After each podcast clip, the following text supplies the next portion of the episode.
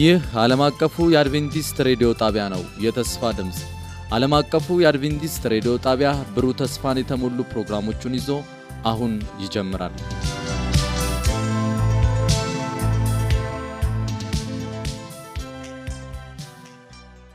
በጌታ የተወደዳችሁና የተከበራችሁ አድማጮቻችን እንደምን አላችሁልን? ይህ ፕሮግራም ከዓለም አቀፉ አድቬንቲስት ሬዲዮ ዘውትር በዚህ ሰዓት ወደ እናንተ የሚደርስ ነው።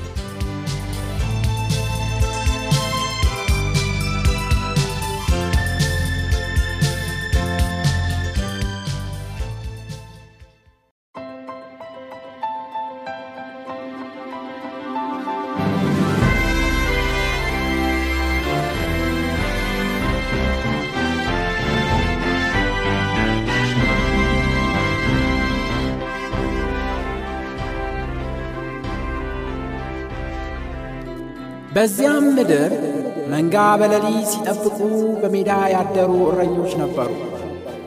እነሆም የጌታ መላእክት ወደ እነሱ ቀርቦ የጌታ ክብር በዙሪያቸው አበራ፣ ታላቅም ፍርሃትም ፈሩ።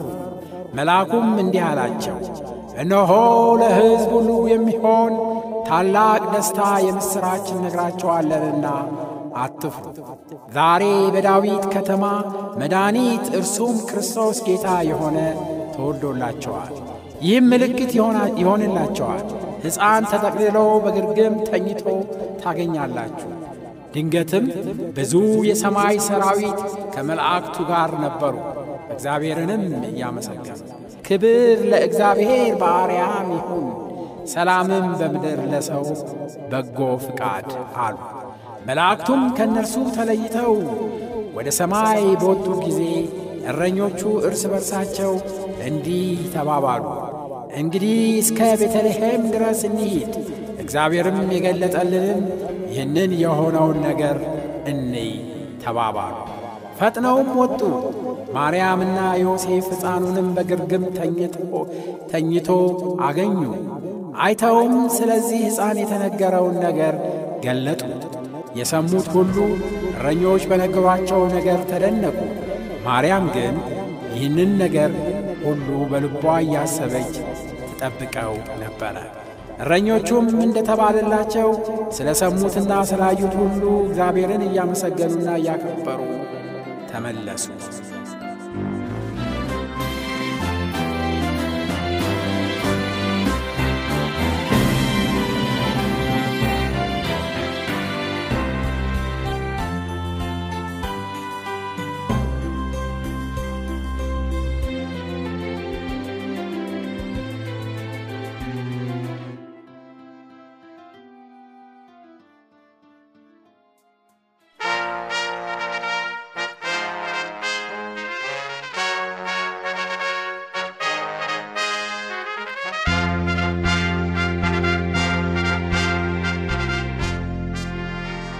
በጌታ የተወደዳችሁና የተከበራችሁ አድማጮቻችን እንደምን አላችሁልን?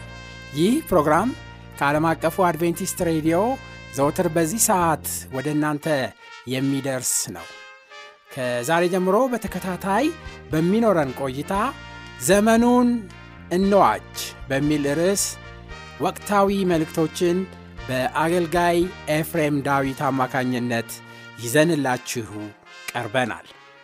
በዝግጅቱ እጅግ እንደምትባረኩ እናምናለን። ለሚኖራችሁ ጥያቄና አስተያየት በስልክ ቁጥር 0938 67 50 24 ወይም በ0910 82 81 82 ላይ ብትደውሉልን እንዲሁም በመልእክት ሳጥን ቁጥር 145 ላይ ብትልኩልን ልናስተናግዳችሁ ዝግጁ መሆናችንን እንገልጽላችኋለን። አሁን ወደ ዝግጅቱ እናምራ።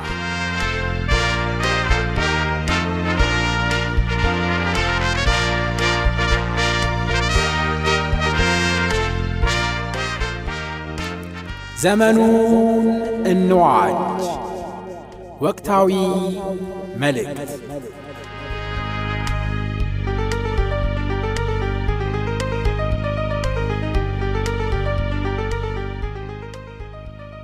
የሚድኑ ብቻ ናቸው ጌታችን ሲመጣ የሚያዩት። ሌላው ግን በምድር ላይ ምን ይላል? በህይወት ይቀጥላል ይላል ሴጣን ጌታችን በሚመጣበት ጊዜ። ይህ መጽሐፍ ቅዱስ ላይ የለም። የእግዚአብሔር ቃል በጴጥሮስ ሲናገር በተለይ ጌታችን ኢየሱስ ክርስቶስ በሚመጣበት ጊዜ እች ምድር በእሳት እንደምትጠፋ ይናገራል። ወይም ያ ቅድስናው ያ በአባቱ ክብር ከሰማይ መላእክት ጋር የሚመጣው መምጣቱ በምድር ላይ እንደገና ህይወት የሚያስቀጥል አይደለም። የዳኑትን ከእሱ ጋር አንድ ሺህ ዓመት ያነግሳል። ምድር ግን ምድረ በዳ ትሆናለች፣ ባዶ ትሆናለች። ለዛ ነው ሰይጣን በምድረ በዳ ለአንድ ሺህ ዓመት በምድር ላይ የሚታሰረው። ያ የሚፈትነው ሰው የለም፣ የሚያሳስተው ሰው የለም፣ ኃጢአት የሚያሰራው ሰው የለም። ሰይጣንና መላእክት ብቻቸውን የሰሩትን ስራ ወደኋላ እንዲመለከቱ የሚደረግበት ዘመን ነው እንጂ ህይወት በምድር ላይ ለሰባት ዓመት ይቀጥላል የሚለው ትምህርት ጌታችን ከመጣ በኋላ የቱ ጋር ነው የተነገረ? የለም። ጌታችን በመምጣቱ ብርሃን ውስጥ ትንፋስ የሚያጠፋው ክፉ ያስተማረው ትምህርት ነው። ብዙ ጊዜ ዳግም ምጽአቱ ላይ ክርስቲያኖች ምንም አይነት ምን አዩ ፈተና አያዩ፣ ችግር አያዩ፣ መከራ አያዩ። ምጽአቱ ከሆነ በኋላ ሰባት ዓመት ቅዱሳን ከክርስቶስ ጋር በሰማይ ሆነው ሰባት ዓመት አይደለም አንድ ሺህ ዓመት ነው የሚነግሱት። ምድር ላይ ግን እነዚህ ደግሞ የቀሩ ሰዎች ሐሳዊ ክርስቶስ ያ አውሬ በሰለሞን መቅደስ በኢየሩሳሌም ይገለጥና ያሳድዳቸዋል። ያኔ በመከራ የሚድኑ ይሆናሉ፣ በሴፍ የሚድኑ በእሳት የሚድኑ ይሆናል። ክርስቲያኖች መከራ ያመልጣሉ ነው። ከችግር አስቀድመው ይነጠቃሉ ነው። ወገኖች ይህ የት ነው የተነገረው? በማን ህይወት ነው የሆነው? የእግዚአብሔርን ቃል ስንመለከት እና አብርሃምን ስንመለከት ከተጠሩ በኋላ ብዙ ችግር አሳልፏል። ተስፋ የተገባላቸው ምድር እስኪገቡ ድረስ እነ ዮሴፍን እንመልከት። ዮሴፍ በወንድሞቹ ተሸጠ፣ ወደ ግብፅ ባሪያ ሆኖ ሄደ። ከዛ በኋላ የጲጢፋራ ሚስት በሐሰት ከሳው፣ እስር ቤት ወረደ፣ መከራ አየ። የግብፅ ጠቅላይ ሚኒስትር ከመሆኑ በፊት መጀመሪያ ባሪያና እስረኛ መሆን ነበረበት በወይኒ። ዛሬ ተፈጥሮን ብናይ ልጅ ከመወለዱ በፊት እናት ምን ትላለች? ታምጣለች። ምጥ ይቀድማል።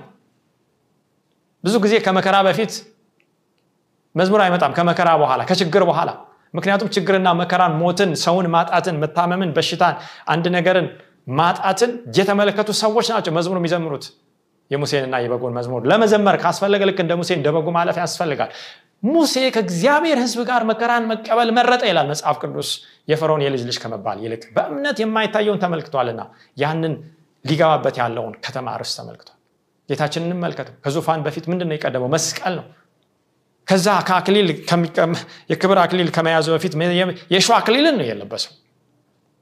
ሐዋርያትን እነ ጳውሎስን ነቢያቶችን እንመልከት። እነ ጴጥሮስን ተሰይፈዋል። እነዚህ ሰዎች በብዙ መከራ ወደ እግዚአብሔር መንግስት ልንገባለን ይላል ጳውሎስ።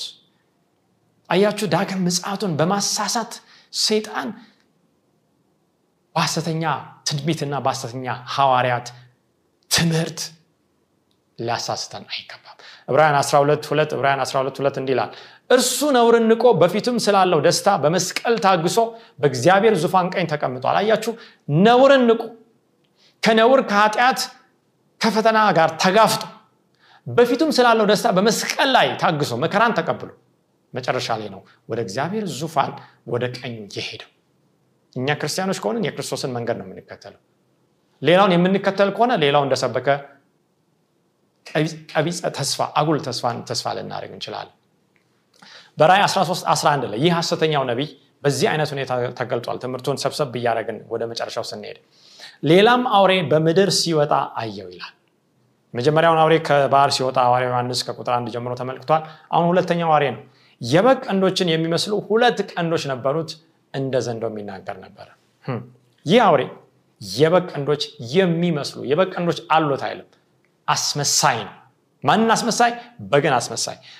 ሐዋርያው ማን ነው? መጥመቁ ዮሐንስ ጌታችን ኢየሱስ ክርስቶስ ወደ ዮርዳኖስ ወንዝ በሚመጣበት ጊዜ እነሆ የዓለምን ኃጢአት የሚያስወግድ የማን በግ? የእግዚአብሔር በግ ብሎታል። በእርግጥ በብሉይ ኪዳንም የሚሰዉ በጎች ሁሉ የሚያመላክቱት ይህንን በግ ነበረ።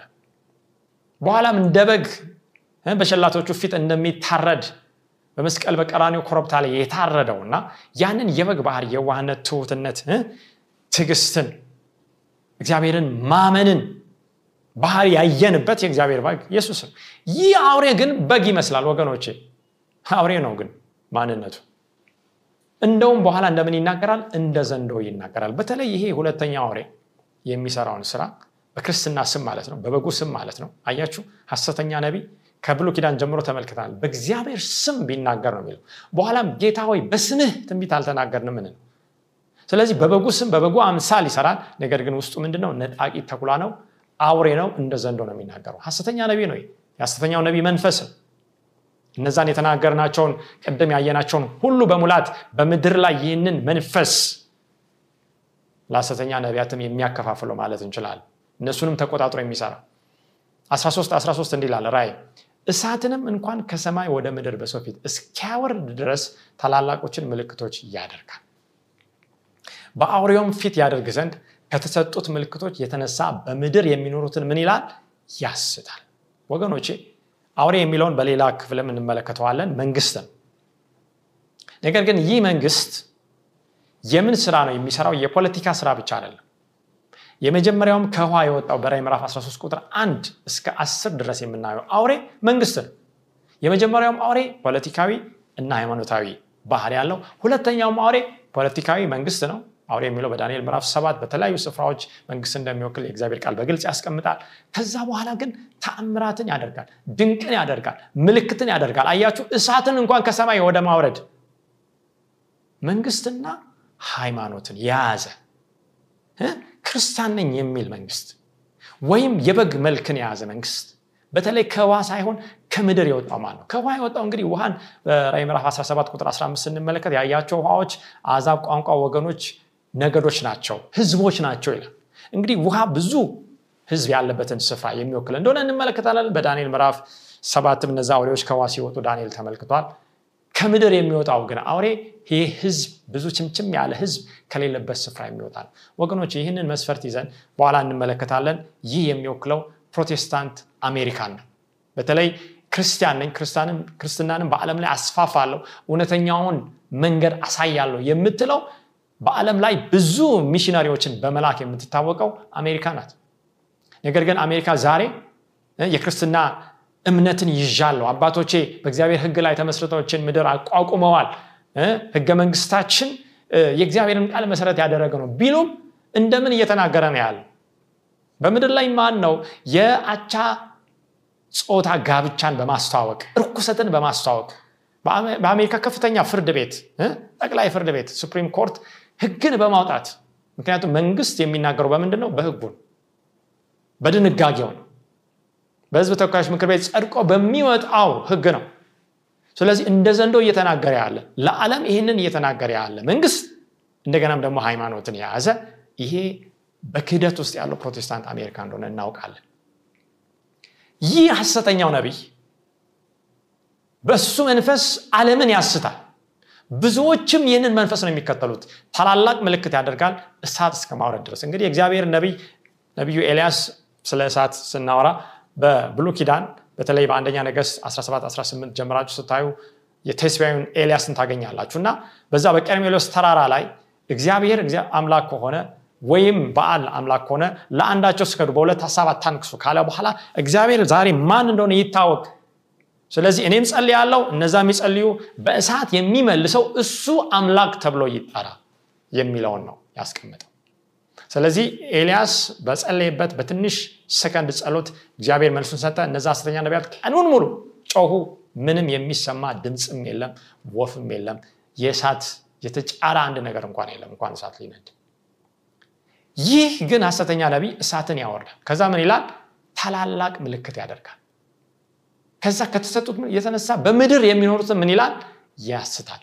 በአውሬውን ፊት ነው የሚያደርገው። እንግዲህ የመጀመሪያው አውሬ ከውሃ ውስጥ የወጣው በእግዚአብሔር ላይ የስድብ ቃልን የሚናገረው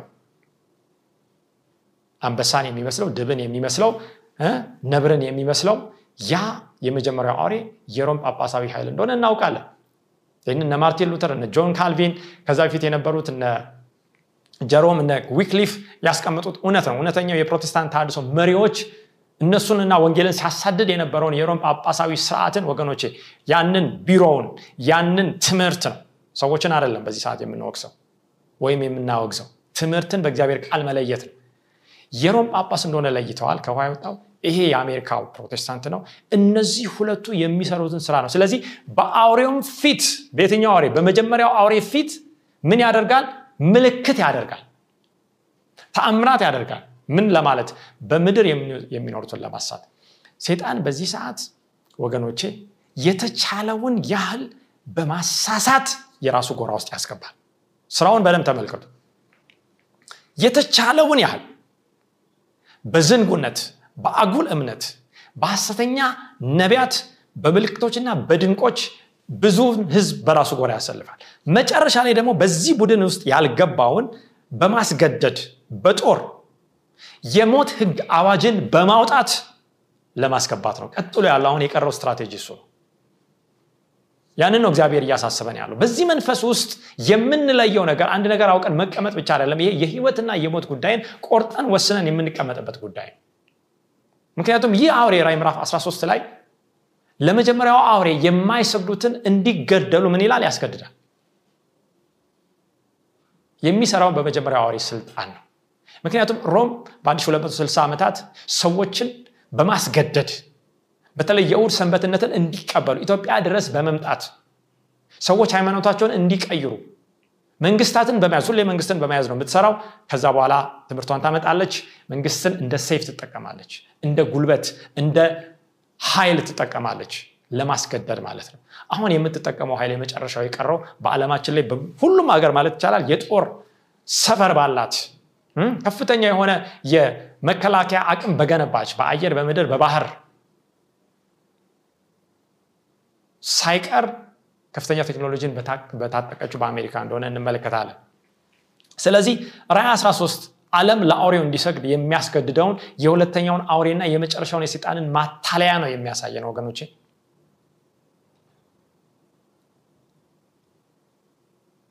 የመጨረሻው የሰይጣን ማታለያ ሐሰተኛ ትንቢት ምልክት እና ትምህርት ነው። ራይ 14 ላይ ስንሄድ ደግሞ ከቁጥር 6 ጀምሮ ለአውሬው ሰዎች እንዳይሰግዱ ነገር ግን ቢሰግዱ በምህረት ያልተቀላቀለው የመለኮት መክሰፍት በእነርሱ ላይ እንደሚወርድባቸው የሶስተኛውን መልእክት ማስጠንቀቂያ እንመለከታለን። በተለይ ለሁለተኛው አውሬ ምልክትና ድንቅ ሰዎች ራሳቸውን እንዳይሰጡ አማኞች ክርስቲያኖች ለዚህ እጃቸውን እንዳይሰጡ ያስጠነቅቃል። አለምን በሙሉ ያስጠነቅቃል። ይህንን ያልተቀበለ ግን በፍርድ እንደሚጠፋ ይናገራል። በራይ 15 ላይ በምዕራፍ 14 ላይ የተሰጠው ማስጠንቀቂያ አለማድመጥን ተከትሎ ለአውሬው በሚሰግዱት ላይ የሚፈጸመውን መለኮታዊ ፍርድ ያሳያል ራይ 13 አለ አውሬ ማን እንደሆነ ይናገራል። ራይ 14 አለ ለአውሬው እንዳንሰግድ። ይህንን ግን ማስጠንቀቂያ ያልተቀበሉ ሰዎች እንዴት ቅጣትና የእግዚአብሔር ቁጣ እንደሚወርድባቸው ራይ ምዕራፍ 15 ደግሞ ስንመለከት ያስተምራል። ስለዚህ ይህንን ትምህርታችንን የመጀመሪያውን በተለይ የሐሰተኛውን ነቢይ ስራ በምንጠቀልልበት ጊዜ ጌታችን የሱስ ክርስቶስ በምድር ላይ ያደረገውን ነው የሚያደርገው ወገኖች። በደንብ እዚህ ጋር ጌታችን በምድራችን ላይ በሚኖርበት በመጀመሪያው ምጽት ላይ ማለት ነው 33 ዓመት ተኩል በተለይ 3 ዓመት ተኩል የአገልግሎት ጊዜው አብዛኛውን ጊዜ ከማስተማር ከመስበክ ይልቅ ምንድን ያደረገው? ፈውስ ነው ያደረገው። በደንብ ስሙ። ተአምራት ነው ያደረገው። ድንቅ ነው ያደረገው። እውራንን ሲፈውስ አይናቸውን ሲያበራ ሞታንን ሲያስነሳ ሽባዎችን ሲያዘልል ለምጻሞችን ንጹህ ሲያደርግ አጋንንትን ሰይጣናትን ሌጊዮን እንኳን ከወረሰባቸው እርኩስ መናፍስት እንደሚለው መጽሐፍ ቅዱስ ከወረራቸው ሰዎችን ነፃ ሲያወጣ አብዛኛው የእግዚአብሔር ልጅ ጊዜ በፈውስ አገልግሎት ላይ ነው። ዛሬስ የሴጣን አብዛኛው ስራ ምን ላይ ነው ሊሆን የሚችለው? ፈውስ ላይ ነው ተአምር ላይ ነው። ለምን? እሱ ኢየሱስ ነኝ በማለት ነው ሰውን ለሞት የሚዳርገው ስለዚህ እሱ የሰራውን ነው። ስለዚህ ዛሬ አይን ቢከፈት ወይም የሞተ ሰው ተነሳ ቢባል ዛሬ ካንሰር ኤች አይቪ ኤድስ የያዘው ሰው ተፈወሰ ቢባል ዛሬ የተለያየ tumor እብጠት ያለበት ሰው ከእብጠቱ ዳነ ቁስሉ ተሻረ ተፈወሰ ቢባል እንዳይደንቀን ይህ የሴጣን ስራ።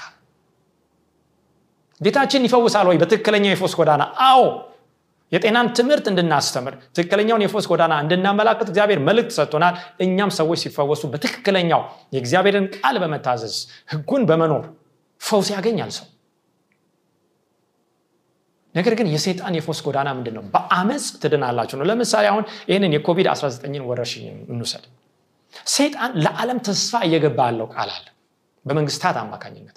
ይህንን ይህንን ብታደርጉ ምን ትላላችሁ? ትፈወሳላችሁ ሰው በአመፅ እያለ የእግዚአብሔርን ቃል ሳይታዘዝ በኃጢአት እያለ ዓለም ትፈወሳለ ብላ ትልቅ በሚዲያ ፕሮፓጋንዳ ሳይቀር አጀንዳ ይዛ ነው እየሰራች ያለችው።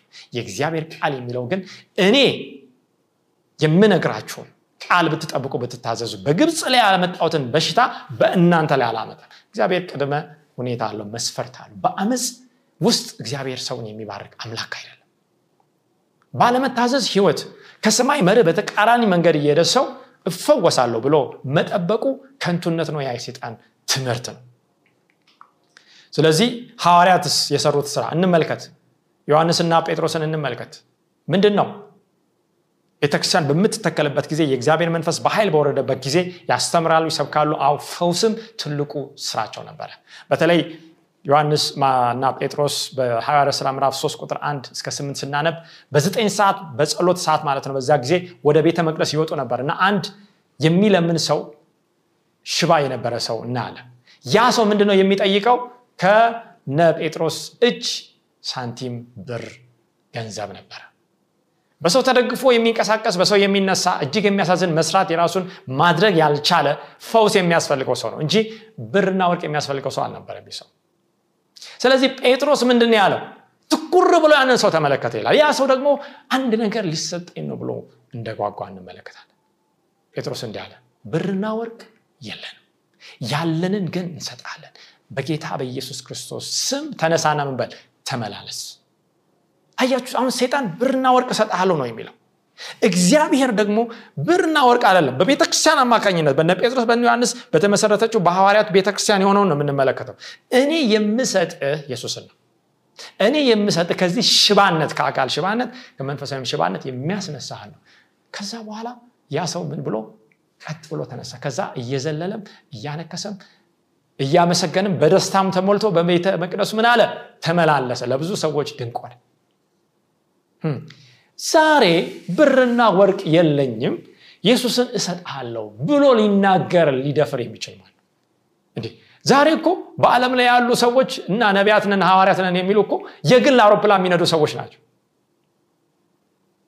አይደለም እንዲህ ወገኖች ዛሬ እኮ የቤታቸው ቁጥርና የመኪናቸው ቁጥር ዛሬ ለአንድ ክሩዘር እኛ እንግዲህ ቪኤት የምንለው በኢትዮጵያ በጣም ትልቁ መኪና ነው ያንን እኮ የመንግስት ሚኒስተሮች ባለስልጣናት የሌላቸውን መኪና የሚነዱ እነሱ የሌላቸውን ቤት ያላቸው ሰዎች ናቸው። አውሮፕላን ካልገዛን በአፍሪካም በአሜሪካም የምናያቸው ሰዎች የራሳቸው የግል የሆነ ትልቅ ንብረት ያላቸው ሰዎች ናቸው። ወገኖቼ ድሆችና ራብተኞች በሞሉበት የታረዙ ሰዎች በሞሉበት በሽተኞች በሞሉበት በእርግጥ ሀብታም መሆን ይቻላል ሀብትንስ እግዚአብሔር የሚሰጠው? ያውም ደግሞ ለቤተ ክርስቲያን ከሆነ ለሌላው እንድትመግብ አይደለም ወይ? እንድትረዳ አይደለም ወይ? እንድታለብስ እንድታጠጣ እንድታበላ አይደለም ይቻላል ወይ ኢየሱስን ይዞ? ሀብታም ሆኖ ተንደላቆ ሌላው ግን በቤት መኖር አቅቶት ሜዳ ላይ እየኖረ መኖር ይቻላል ወይ? ክርስቲያን እንኳን እንደዛ ነን ማለት ይቻላል ወገኖች ሀብት ኃጢአት ነው እያልኩ አይደለም። መስራት ነውር ነው እያልኩ አይደለም ነገር ግን እግዚአብሔር ከኛ ከሚበቃን በላይ የሰጠን ነገር ሁሉ በመጋቢነት በታማኝነት ጥሩ ስቲዋርድ ሆነን ለሌላው ታማኝ ሆነን ምን እንድንለው ያንን ሀብት እንድናከፋፍል ነው ያንን በእኛ እጅ ታማኝ ይሆናሉ ብሎ የሰጠ። ነገር ግን ንፉግነትን የዚህ ዓለም ሀብትን በማክበስበስ ይልቅ ደግሞ ለሴጣን በመስገድ የሚገኝ ሀብትን የሚያስታውቀው ማን ነው? ያ ሐሰተኛ ነቢይ ራሱ ሴጣን በ13ኛው ክፍለ ዘመን የሆነውን አንድ ነገር ልንገራችሁ። በተለይ የሮም ጳጳስ ኢኖሰንት የሚባል ዳግማዊ ኢኖሰንት ከአንድ ሰው ጋር ያወራል። ይህ ሰው ቶማስ አኩዊናስ ይባላል። ቶማስ አኩዊናስ እና ይሄ ጳጳሱ ኢኖሰንት ያወራሉ። ይህ 13ኛው ክፍለ ዘመን ላይ የሆነ ነው። እንግዲህ በጳጳሱ ፊት በዛ በቫቲካን ከፍተኛ የሆነ ብዙ ብር ወርቅ ይቆጠራል። ከዛ ጳጳሱ ይህንን ይመለከትና ቶማስ አለ እሱም አቤት አለ። በእርግጥ ዛሬ ቤተ ክርስቲያን ብርና ወርቅ የለኝም ልትል አትችልም። አደለ እንዴ አሉ ከዛ በኋላ ቶማስ ይቀበልና አዎ ቅዱስ አባት ሆይ ልክ ነው። ቤተ ክርስቲያን ብርና ወርቅ የለኝም ማለት አችልም ነገር ግን ቤተ ክርስቲያን ተነሳና ተመላለስም ማለት አትችልም አለ። ወገኖች ይህንን በደንብ አስተውላችኋል? ዛሬ ትልቁ በድርጅት ደረጃ ገንዘብ ያለው ተቋም ቤተክርስቲያን በተለይ የሮም ሀብትን በምትመለከቱበት ጊዜ አንዳንዶቹ incalculable ወይም ሊሰላ የማይችል ሀብት ነው። ወደ 700 ሺህ square ኪሎ ሜትር የሚያክል መሬት ብቻ በመሬት ደረጃ። ከዛ በኋላ በቤተ ክርስቲያን ያሉ ስዕሎች፣ ጌጦች፣ ጥንታዊ የሆኑ ንብረቶች፣ በጦርነት የተዘረፉ ወርቆች፣ ብሮች በተለይ ለኃጢአት ስርየት ደግሞ መግዛት አለባችሁ ብሎ ምእመናን የገዙት የኃጢአት ወይም ይሄ indulgence certificate የሚባለው የስርየት። ይህንን ከገዛችሁ ከጳጳሱ ከቤተክርስቲያን ጸጋ የተነሳ ኃጢአታችሁ ይሰረይላችኋል። ለሞቱም ቅዱሳን ለሞቱም ወገኖቻችሁ ይህንን ብታደርጉ እነሱም ከሲኦል ወጥተው ወደ ሰማይ ይገባሉ የሚለው ትምህርት በመሰማ የተሸጠበት ከፍተኛ አንዳንዶቹ ቢሊዮን ሲሉ ነገር ግን ሌሎች እስከ ትሪሊየን ዶላር በብዙ የሚቆጠር ትሪሊየን ዶላር ሀብት ባለቤት ቤተክርስቲያን ዛሬ። ስለዚህ ለዚህ ነው ጳጳስ ኢኖሰንት ብርና ወርቅ የለኝም ማለት አትችልም ቤተክርስቲያን ሲል ያ ሰው ተቀብሎ አዎ ተነሳና ተመላለስም ማለት አትችልም ያሉ። ያ እውነት ነው። ኢየሱስ ክርስቶስ ድህነትን የመረጠው ሐዋርያት ድህነትን የመረጡት ወገኖቼ ኢየሱስ አጥቶ አይደለም። እሱ ድሆችን ሲመግብ ነበረ ለታመሙት ፈውስን ሲሰጥ ነበር ለድሆችም ወንጌልን ይሰብክ ነበረ። ግብር ለመክፈል ግን ከአሳ ውስጥ በታምራት እንኳን ሳንቲም ማውጣት ነበረበት። የድህነትን መንገድ መረጥ የሰለሞን ማለት የዳዊት ልጅ ኢየሱስ ክርስቶስ። ከጠቢቡ ሰለሞን ይልቅ ተቃራኒ ህይወትን መረጠ። ወገኖች ዛሬ ይህንን በማስተዋል የእግዚአብሔርን ቃል መኖር እንድንችል ያስፈልገናል። ስለዚህ እግዚአብሔር በቃሉ ምንድን ነው የሚለው? ሁሉንም ምንበሉ ፈትኑ። መልካሙን ግን ምንበሉ ያዙ። የእግዚአብሔርን ህግና ትንቢት እንዳንንቅ በቃሉ የተገለጠው ነገር ግን ከዚህ አሳሳች የሐሰተኛ ነቢይ መንፈስ ከአወዩ እንደ ዘንዶ ከሚናገረው ለመጨረሻው ሞት ለመጨረሻው ፍልሚያ ሰዎችን ከሴጣን ጎራ ከሚያሰልፈው መንፈስ ልንላቀቅ ልንድን ያስፈልጋል። ይህን እንድናደርግ እግዚአብሔር ይርዳን። ትምህርታችን እንቀጥላለን። በአራተኛው ክፍል በዚህ ያልቋጨነውን ቋጭተን ደግሞ ወደ አምስተኛውም ክፍል እንሄዳለን። የእግዚአብሔርን ቃል አብረን እንድናጠና ዛሬም እጋብዛችኋለሁ። ይህንን በቃሉ መርምራችሁ እንደ ቤሪያ ሰዎች መቀበል እንድትችሉ ጠይቃችኋለሁ ጸሎት በማድረግ የዛሬውን ይህኛውን ክፍለ ጊዜ እንጨርስ። ቅዱስ አባት ሆይ ስላስተማርከን መልካም ትምህርት ስለ ቃልህ ስለተሰጠን ደግሞ ብርሃንና እውነት እናመሰግናለን። ህዝብህ በተለያየ ስፍራ ይህንን በሚመለከትበት ጊዜ ጌታ ሆይ አንተ ማስተዋልና ጥበብን በመንፈስ ቅዱስ አማካኝነት መረዳትን እንድትሰጥ እንጸልያለን። በተለይ ይህ ዘመን የመጨረሻው ፍልሚያ ሊሆን ዳር የደረሰበት የሐሰተኛው ነቢይ መንፈስ ስራ ጫፍ የደረሰበት አንተም ደግሞ በስምህ እንዲሰራ የፈቀድክበት ጊዜ ነው። ለምን እኛ አንተ እንወድ አንወድ እንደሆነ በፍጹም ልባችን ከአንተ ጋር ተጣብቀን እንሆን አንሆን እንደሆነ ለመለየት ነው። ለፈተና ተቀምጧል። ፈተናውን ደግሞ የምናልፈው በእግዚአብሔር ቃል ነው በእግዚአብሔር ጸጋ ነው በእግዚአብሔር መንፈስ ነው። ስለዚህ ይህንን መንፈስ ስጠን ይህንን የመለየት ጸጋ ስጠን። ምታድናቸው ደግሞ ብዙዎች እንዲሆኑ በዚህ ሰዓት ማጸናለው በጌታ በኢየሱስ ክርስቶስ ስም አሜን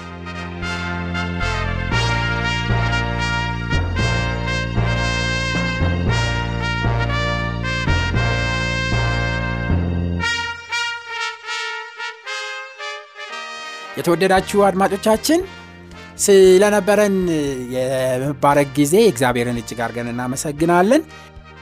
በሚቀጥለው ጊዜ የዚህን ተከታይ ክፍል ይዘንላችሁ እስከምንቀርብ ድረስ የእግዚአብሔር ጸጋና በረከት ከሁላችሁ ጋር እንዲሆን ምኞታችንና ጸሎታችን ነው። ደና ሁኑ